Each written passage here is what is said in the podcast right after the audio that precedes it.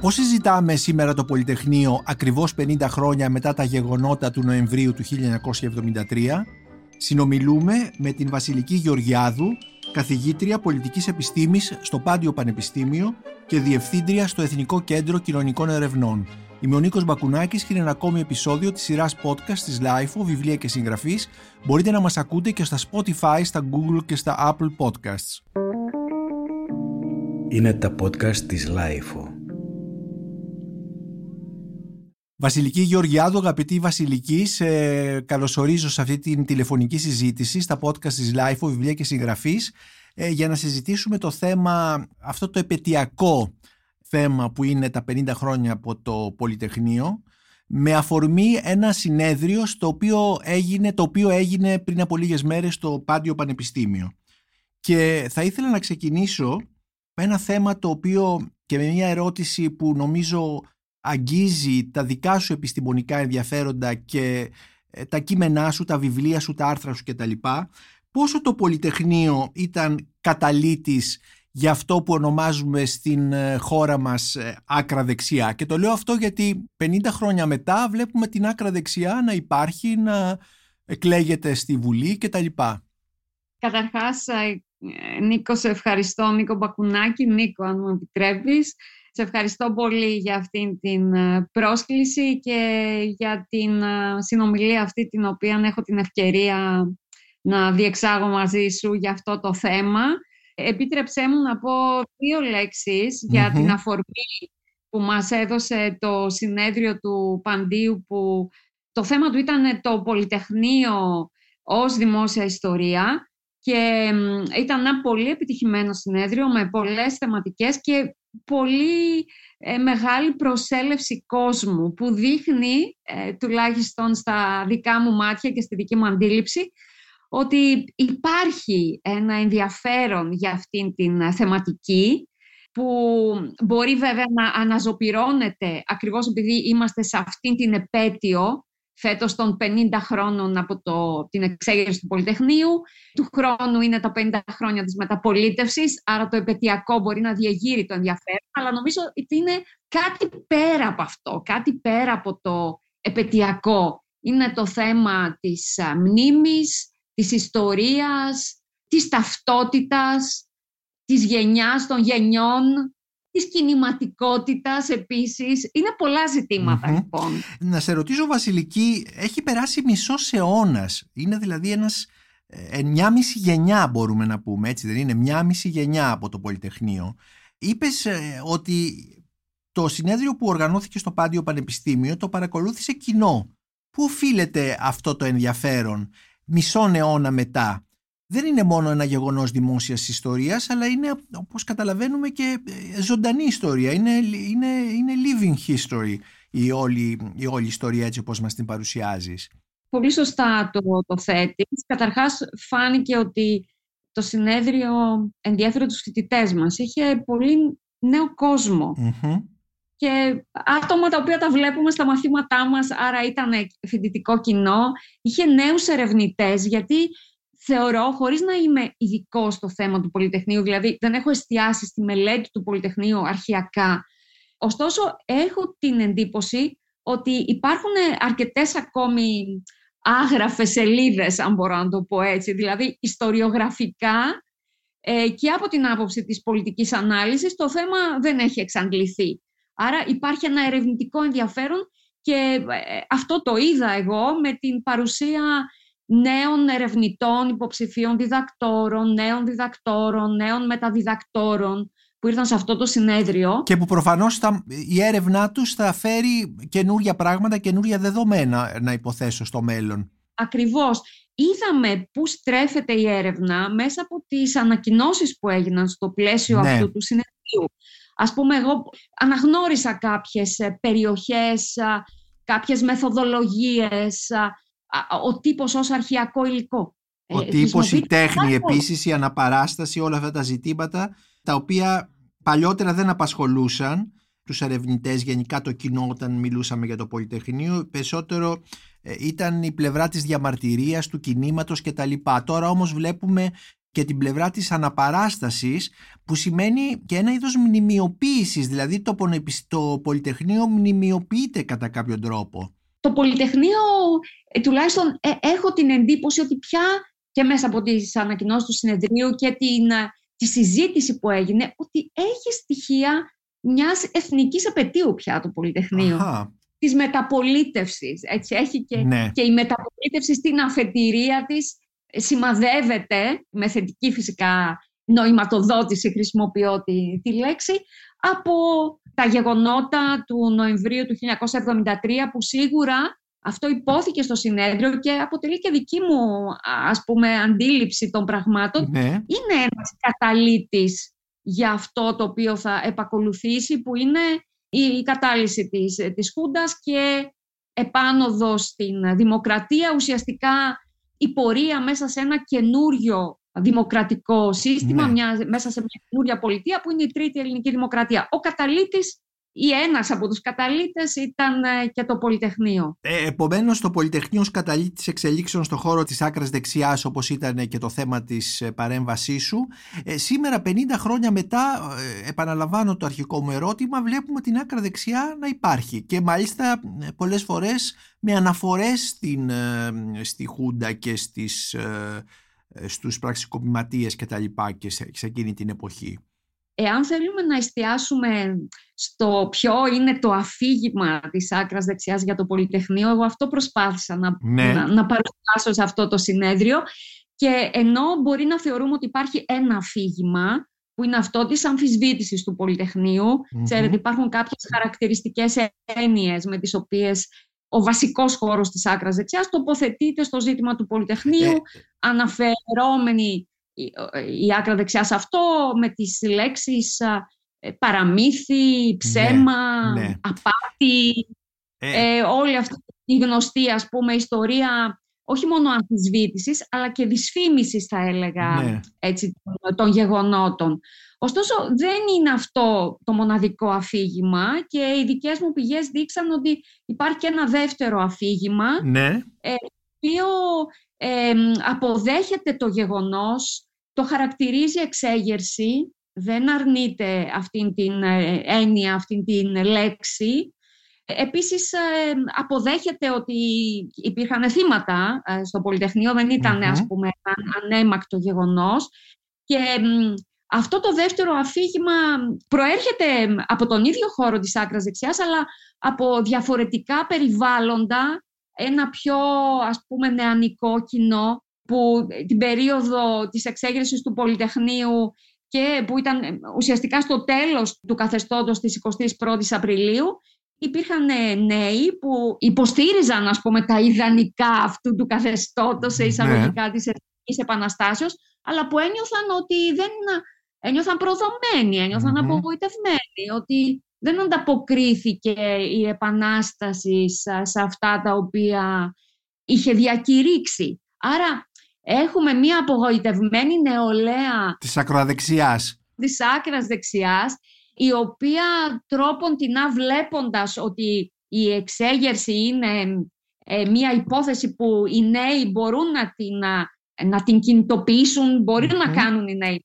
εξέγερση, οραματίζονται μια δικιά τους εξέγερση που θα εκπληρώσει τα ιδανικά της, σε εισαγωγικά, εθνικής επαναστάσεως. Μάλιστα, Άρα μάλιστα. με αυτή την έννοια γίνεται καταλήτης, ναι. ότι αρχίζουν και σκέφτονται μια δικιά τους επαναστατική διαδρομή σε μια εξεγερσιακή, ας το πούμε, περίοδο. πού εντοπίζουμε αυτή την, ε, αυτή την άκρα δεξιά, την εξεγερσιακή, όπως μας λες σήμερα; Σε ποιους χώρους υπάρχουν σήμερα αυτές οι... αυτή η εξεγερσιακή ακροδεξιά; Είναι ας πούμε η Χρυσή Αυγή, ήταν, είναι οι Σπαρτιάτες; Ας πούμε η κινηματική έτσι, η... ένα εξτρεμιστικό κομμάτι, άρα όχι μόνο το... Ουσιαστικά βλέπουμε από το 73-74, βλέπουμε αυτά τα δύο ρεύματα της άκρας δεξιάς και στην Ελλάδα, στα σπαργανα έτσι, να, να βρίσκονται, να εκολάπτονται το λαϊκιστικό ε, κομμάτι της άκρας δεξιάς και το πιο ριζοσπαστικό κομμάτι που μπορούμε να πούμε ότι η απόλυξή του ήταν εν τέλει αυτό που είδαμε με την υπόθεση της χρυσής Αυγής, με την οργάνωση της Χρυσής Αυγής, έτσι, όπου δεν είχαμε μόνο ένα σύνολο ιδεών και μία προσπάθεια οι ιδέες αυτές να βρουν μία ανταπόκριση μέσα από συνηθισμένες πολιτικές διαδικασίες, ας πούμε, εκλογικές διαδικασίες, αυτό που κάνει το λαϊκιστικό κομμάτι της άκρας δεξιάς στην Ελλάδα και στην ναι. Ευρώπη, αλλά και μέσα από μια κινηματικότητα, εξεγερσιακότητα, άσκηση βίας. Ναι. Ε, είναι και αυτό η άλλη η πτυχή, η άλλη εκδοχή της εξτρεμιστικής εκδοχής της άκρας δεξιάς που την ε, βλέπουμε έτσι να οργανώνεται από τα τέλη του 1973 και την πρώτη ναι. περίοδο της μεταπολίτευσης. Ε, μας είπες για το αφήγημα της ακροδεξιάς για το Πολυτεχνείο. Υπάρχουν και άλλα αφηγήματα σε άλλους χώρους για το Πολυτεχνείο; Ας πούμε η γενιά του Πολυτεχνείου στοιχειοθετεί ένα αφήγημα, παραπέμπει σε κάποιο αφήγημα; Υπάρχει αυτή η γενιά ή είναι διαφορετικά αφηγήματα που προέρχονται και από διαφορετικές γενιές ακόμη, αν θελήσουμε έτσι στρίκτο σένσο να αναφερθούμε στην γενιά του Πολυτεχνείου, θα σκεφτούμε τους πρωταγωνιστές αυτού του γεγονότος. Ναι. Ήταν μια, ένα μικρό κομμάτι. Τους ξέρουμε, γιατί ξέρουμε. Ναι. Και εδώ τους γνωρίζουμε, έτσι, με, περίπου με ονοματεπώνυμα. Ακριβώς. υπερβάλλω στο σημείο αυτό αν αυτοί δημιούργησαν, άφησαν ένα τέτοιο ισχυρό αποτύπωμα ώστε να μπορούμε να μιλάμε για μια γενιά, ότι το Πολυτεχνείο δηλαδή να άφησε ένα τέτοιο αποτύπωμα σε επίπεδο ιδεών, πρακτικών, αξιών. Ναι. Δεν είμαι έτοιμη να το απαντήσω και για να επικαλεστώ και αυτά τα οποία υπόθηκαν μέσα στο, στη διάρκεια του συνεδρίου του, του Παντίου για το Πολυτεχνείο, αυτό ήταν κάτι που αμφισβητηθηκε αν υπάρχει μια γενιά του Πολυτεχνείου και επειδή ήταν παρόντα και άτομα που είχαν ένα πρωταγωνιστικό ρόλο ναι. σε αυτήν την όλη διαδικασία, την, ε, την εξέγερση ας πούμε του Πολυτεχνείου, ε, τουλάχιστον από ένα κομμάτι και από τα άτομα αυτά, ένα μέρος από τα άτομα αυτά, αμφισβητήθηκε ότι υπάρχει μια με αυστηρή έννοια γενιά του Πολυτεχνείου. Ναι.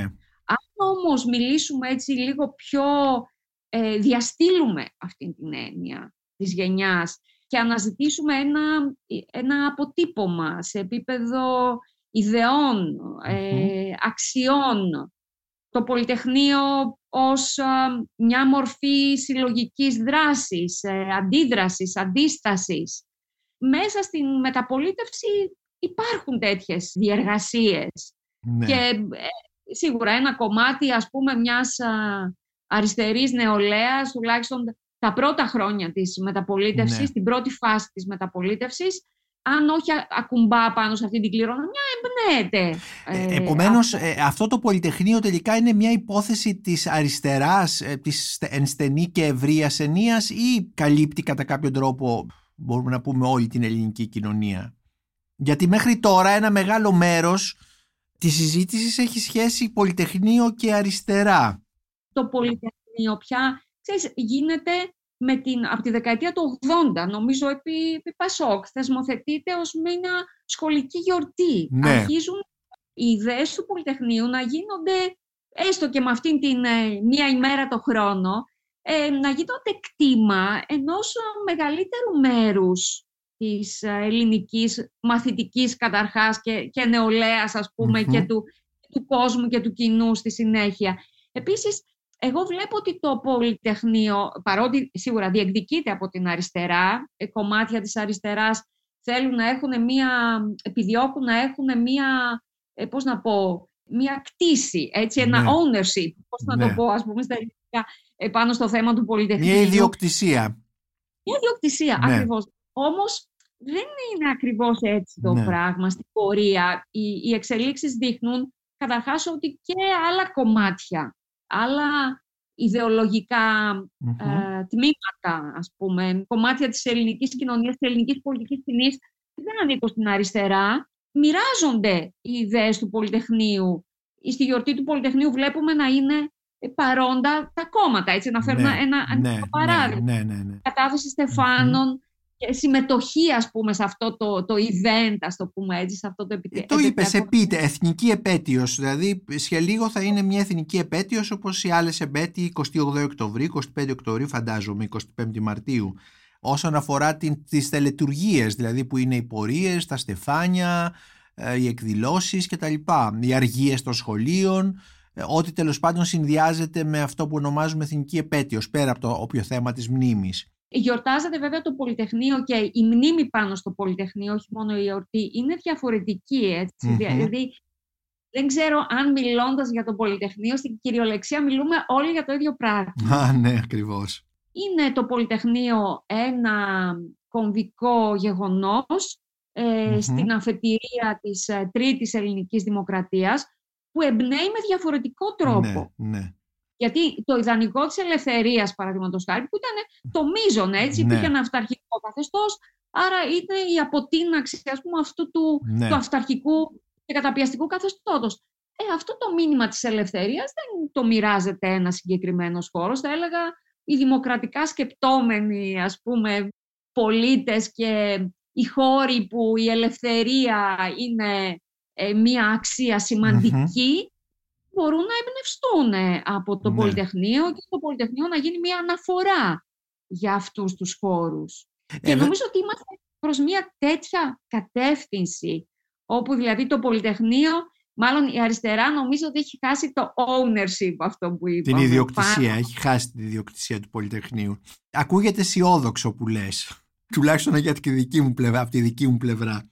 Νομίζω ότι σε αυτό, στο ότι χάνει το ownership έχει να κάνει και το γεγονός ότι αρκετά συχνά το Πολυτεχνείο διεκδικήθηκε από, θα έλεγα, εξτρεμιστικά Να το πω της αριστεράς, να το πω ενός χώρου, ας πούμε, που επικαλείται ε, αριστερές ιδέες.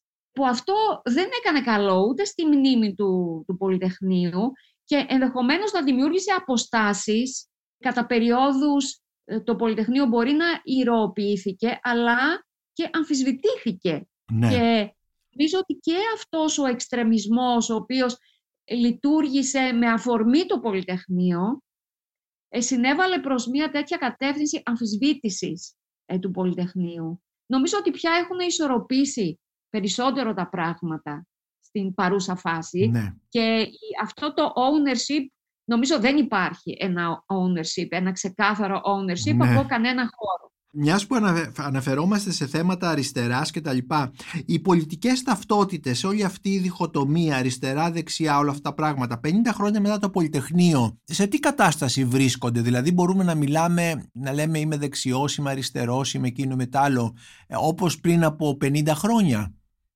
Δεν υπάρχουν αυτές οι ταυτότητες, το βλέπουμε και στις α, έρευνες της πολιτικής συμπεριφοράς και με δεδομένα, ας πούμε, ποσοτικά ε, ναι. ή και ποιοτικά.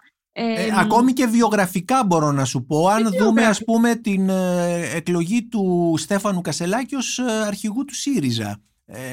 θέλω να πω ότι ακόμη και η βιογραφία των πολιτικών υπερβαίνει αυτή την παραδοσιακή διχοτομία. Ε, συμφωνώ με αυτό. κάποιοι προσανατολισμοί βέβαια Δεν είναι ότι οι πολιτικές ταυτότητες έχουν πάψει να υφίστανται. Ναι. Αυτό το, η αίσθηση του ανήκει σε έναν πολιτικό χώρο, του ανήκει με στοιχεία συναισθήματος, ναι. έτσι, που έδειχνε ένα, μια εσωτερική, ένα εσωτερικό commitment. Ας ναι, μια δέσμευση συναισθηματική, ναι, ναι. Αυτό δεν υπάρχει. Ένας προσανατολισμός όμως φυσικά και υπάρχει. Δηλαδή εξακολουθούν ε, Κάποιοι να θέλουν περισσότερη αγορά, άλλοι να θέλουν περισσότερο κοινωνική προστασία λόγω χάρη που δείχνει έναν προσανατολισμό. Άλλοι που θέλουν σύνορα κλειστά, ας πούμε, που ναι. δείχνει έναν εθνικιστικό προσανατολισμό. Ε, αυτοί που νιώθουν πιο άνετα μέσα σε, ένα, σε μια Ευρώπη, ας πούμε, χωρίς, ε, με ελεύθερη διακίνηση ανθρώπων και έχουν ένα φιλοευρωπαϊκό Κάποιοι άλλοι είναι προσκεπτικιστές. Δηλαδή, οπωσδήποτε υπάρχουν πολιτικοί προσανατολισμοί. Οι πολιτικές ταυτότητες όμως, ιδίως οι ιδεολογικές ταυτότητες, αυτές έχουν χαλαρώσει ναι. κατά πολύ. Και υπάρχει μια ρευστότητα αυτό που λέμε στις πολιτικές ταυτότητες και στις ιδεολογικές ταυτότητες υπάρχει μια ρευστότητα. Βλέπουμε πολύ συχνότερα μετακινήσεις από έναν χώρο ή αν θέλεις από ένα κόμμα ή από μια κομματική ναι. οικογένεια σε μια άλλη. Συμβαίνει και πονάει το γεγονός ότι η σοσιαλδημοκρατία χάνει στην Ευρώπη και ένα κομμάτι αυτής της απώλειας πηγαίνει στον χώρο της άκρας δεξιάς. Είναι μια πραγματικότητα αυτή. Όπως και τα χριστιανοδημοκρατικά κόμματα χάνουν προς την άκρα δεξιά. Και χάνουν όλοι σε αυτό το μεγάλη, στη μεγάλη δεξαμενή που εκεί μαζεύονται οι αδιάφοροι, οι πολύ παραπονεμένοι, οι απαθείς. Όλο αυτό δείχνει μια, μια ρευστότητα, αυτή την έλλειψη της δέσμευσης που η δέσμευση στήχιζε γύρω από ταυτότητες και πίσω από πολιτικούς θεσμούς. Αυτό δεν υπάρχει πια.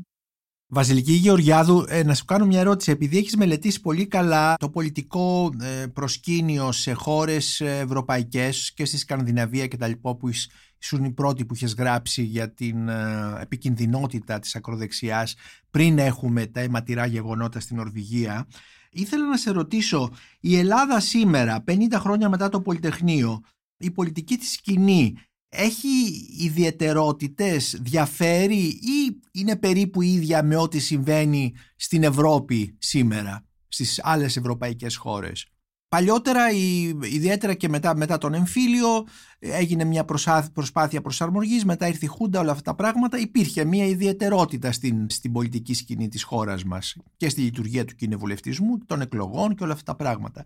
Ε, σήμερα πώς είμαστε μέσα σε αυτόν τον ευρωπαϊκό χώρο; Αυτή η συζήτηση ξέρεις, της ιδιαιτερότητας ή εξαιρετικότητας, ας πούμε, ναι. όπως λέμε, δεν ξέρω, εμένα πάντα αντιδρώ σε αυτό. Ναι, ναι. Όταν, όταν βλέπεις τη μεγάλη εικόνα, άρα φεύγεις από μία μελέτη περίπτωσης, ας πούμε από την Ελλάδα, και βλέπεις την Ελλάδα μέσα σε ένα ευρύτερο περιβάλλον ναι. ευρωπαϊκό, τότε εκεί θα δεις συγκλήσεις, αποκλήσεις, διαφορές αλλά και ομοιότητες. Εγώ νομίζω ότι η χώρα... Οι ομοιότητες είναι πιο πολλές από τις διαφορές. Ξεκάθαρα για μένα ναι. ναι. Καταρχάς είμαστε παρά τις όποιες ας το πούμε σκαμπανεβάσματα είμαστε σκληρός πυρήνας της Ευρωπαϊκής Ένωσης. Ναι, ε. ναι. Αυτό το ξεχνάμε βέβαια ακόμη και μέσα στην περίοδο της οικονομικής κρίσης και ναι. εκεί που λίγο έλειψε, ας το πούμε έτσι, να βρεθούμε με κάποιον τρόπο στο, στο περιθώριο, παραμείναμε ναι. μέσα στον πυρήνα. Επίσης, θεσμικά έχουμε συγκλίνει εξαιρετικά. Ναι, ε. ναι. Σε θεσμικό επίπεδο, η Τρίτη Ελληνική Δημοκρατία δουλεύει άψογα από άποψη, ας πούμε, θεσμικής θωράκισης, λειτουργίας των θεσμων τρόπους λειτουργίας της, της δημοκρατίας, λήψη αποφάσεων. Όχι ότι όλα είναι τέλεια, πουθενά όμως δεν είναι ναι. τέλεια. Έτσι βλέπουμε και στις εδρεωμένες δημοκρατίες το θέμα που με ενδιαφέρει εμένα και το παρακολουθώ. Η άκρα δεξιά να ενισχύεται. Ο ναι. εξτρεμισμός επίσης. Οι πολιτικές συμμορίες, ας πούμε, στις, σε σκανδιναβικές χώρες που είναι τόσο εδρεωμένη η δημοκρατία. Η, η δημοκρατία έχει απειλές και στη χώρα μας και παντού. Αλλά θεσμικά Έχουμε κάνει πολλά βήματα μέσα στη μεταπολίτευση και για μένα οι συγκλήσεις είναι πολύ περισσότερες και πολύ πιο σημαντικές από τις όποιες αποκλήσεις. Που οι αποκλήσεις έχουν να κάνουν βέβαια με την ιστορική μας διαδρομή, με στοιχεία της πολιτικής κουλτούρας. Μην ξεχνούμε ότι είμαστε μία από τις λίγες χώρες, ας πούμε, της Ευρωπαϊκής Ένωσης που μπήκαμε, ενώ τώρα της Ευρωπαϊκής Ένωσης της Δυτικής Ευρώπης. Έτσι, ναι, ναι. Που στη δημοκρατία μέσα στο τρίτο κύμα του εκδημοκρατισμου Άρα με καθυστέρηση σε σχέση με τις πολύ περισσότερες χώρες. Όλα αυτά δημιουργούν ε, κάποιες ε, ιδιαίτερες συνθήκες που οι συνθήκες αυτές μπορεί να καλλιεργούν σε εμάς πιο εύκολα την πόλωση, παραδείγματος χάρη, ο λαϊκισμός να βρίσκει ένα έφορο έδαφος αλλά πάλι μόνο σε εμάς. Ο δεξιός ναι. λαϊκισμός έχει φουντώσει βέβαια, βέβαια. πιο εδρεωμένες δημοκρατίες. Και πραγματικά επειδή το συνέδριο του, του Παντίου για το Πολυτεχνείο υπήρχε μια μεγάλη ενότητα για τις αναπαραστάσεις, δηλαδή το Πολυτεχνείο στην τέχνη, στο σινεμά και τα λοιπά, στη λογοτεχνία, ε, βλέπουμε και στην Ευρώπη πόσο η αναπαράσταση της ακροδεξιάς και του εξτρεμισμού έχει περάσει και στη λογοτεχνία. Αναφέρουμε για παράδειγμα σε ένα στο πρόσφατο μεγάλο μυθιστόρημα του Λάσενο Κράσενο Χορκάι, το Hearst 07066 που ακριβώς έχει το θέμα της ακροδεξιάς στην Γερμανία και το δείχνει με πάρα πολύ πιστικό και συνταρακτικό τρόπο, μέσα από μυθιστόρημα βέβαια. Επομένως και το Πολυτεχνείο... Και η μουσική κουλτούρα, έτσι, ναι. και εκεί ας πούμε, mm-hmm. και κομμάτια της μουσικής κουλτούρας, ας πούμε, των μουσικών παραδόσεων έχουν επίσης επηρεαστεί ναι. από την άκρα δεξιά. Η, η μόδα, ας πούμε, κατά καιρούς επίσης, ναι. ε, στους νέους. Υπάρχει μια επιδραστικότητα του χώρου αυτού, που δεν είναι μόνο κόμματα, είναι και όλο αυτό το οποίο περιγράψαμε Ακριβώς. και πολλά κόμματα υπάρχει μια επιδραστικότητα η οποία είναι αρκετά μεγάλη ας πούμε, σε ναι. όλο το ευρωπαϊκό περιβάλλον και όχι μόνο, γιατί τρουμένων των αναλογιών και στις ΗΠΑ και εκεί ας πούμε έχουμε τον τραμπισμο έχουμε τον εξτρεμισμό, περιγράφεται και σε διάφορα reports και παγκόσμιων έτσι, οργανώσεων και οργανισμών ως ένα από τα μεγαλύτερα προβλήματα της, της ΗΠΑ και στον το σύγχρονο κόσμο σήμερα. Ο βίαιος πολιτικός εξτρεμισμός με προέλευση και από την αριστερά αλλά και από το χώρο της, της άκρας. Βασιλική, θα ήθελα να κλείσουμε με το περίφημο όρο της μεταπολιτικής, δηλαδή αυτό που το είδαμε τις ε, τελευταίες ημέρες, τους τελευταίους δύο μήνες να συζητείτε και κυρίως πολύ στα social media. Πώς συνδέεται το Πολυτεχνείο μισός αιώνας η επέτειος, η δημόσια ιστορία, το Πολυτεχνείο στη δημόσια ιστορία, η μνήμη κτλ.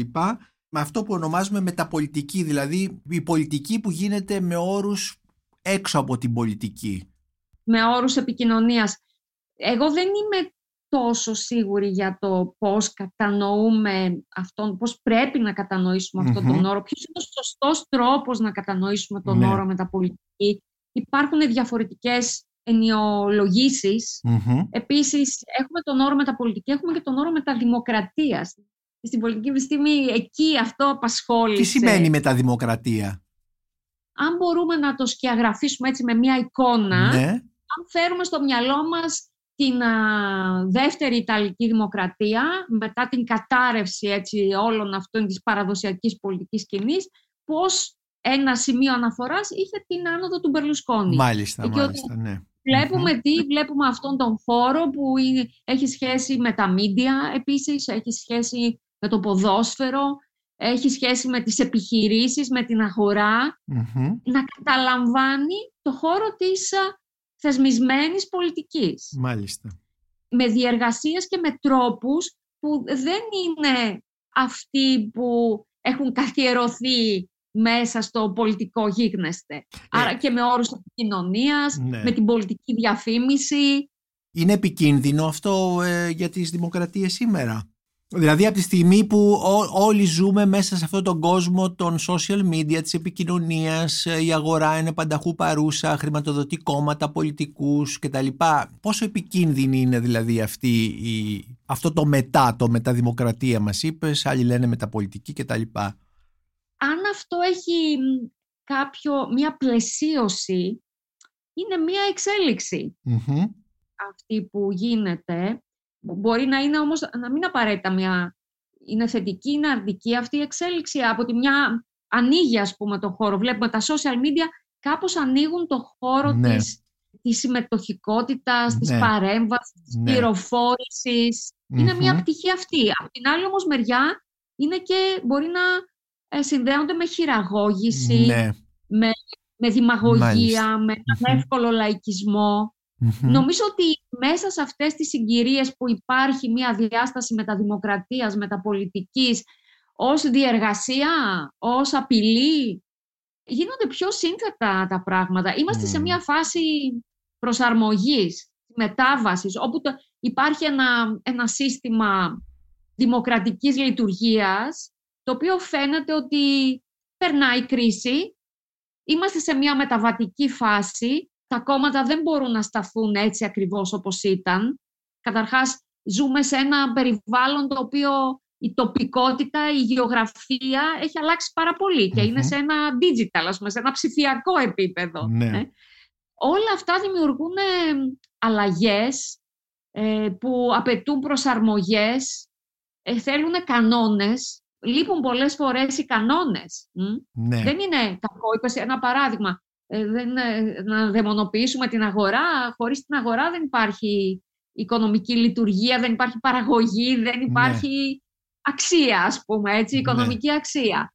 Αλλά θέλουμε όμως να υπάρχουν κανόνες στη χρηματοδότηση των πολιτικών να υπάρχει διαφάνεια, να υπάρχει γνώση, ε, απολογισμός, τέτοιου είδους ζητήματα που αυτή τη στιγμή θα έλεγα ότι πολλά από αυτά είναι γκρίζα σημεία. Ναι δημιουργούν αυτή την αμηχανία ή και την αμφισβήτηση ναι. σε σχέση με την εποχή στην οποία βρισκόμαστε.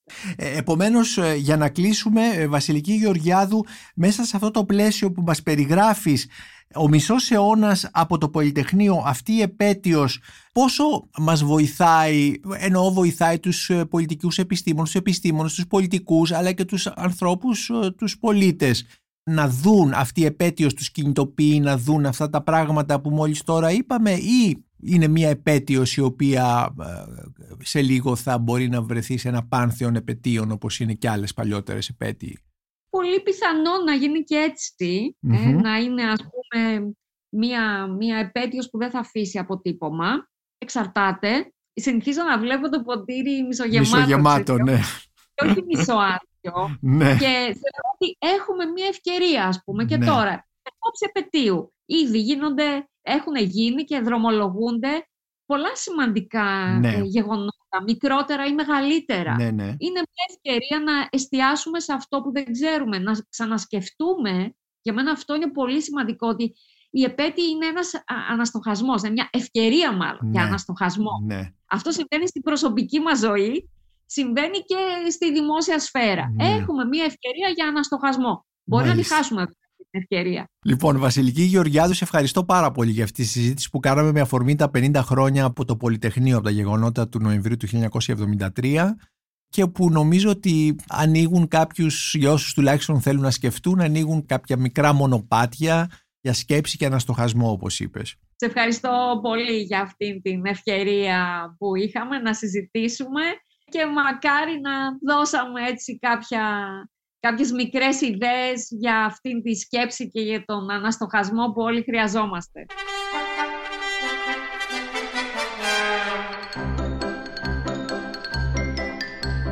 Είμαι ο Νίκος Μπακουνάκης και ήταν ένα ακόμη επεισόδιο της σειράς podcast της LIFO, βιβλία και συγγραφείς. Μπορείτε να μας ακούτε και στο Spotify, στα Google και στα Apple Podcasts. Ηχοληψία, επεξεργασία και επιμέλεια Γιώργος Ντακοβάνος και Μερόπη Κοκκίνη. Ήταν μια παραγωγή της LIFO. Είναι τα podcast της Λάιφο.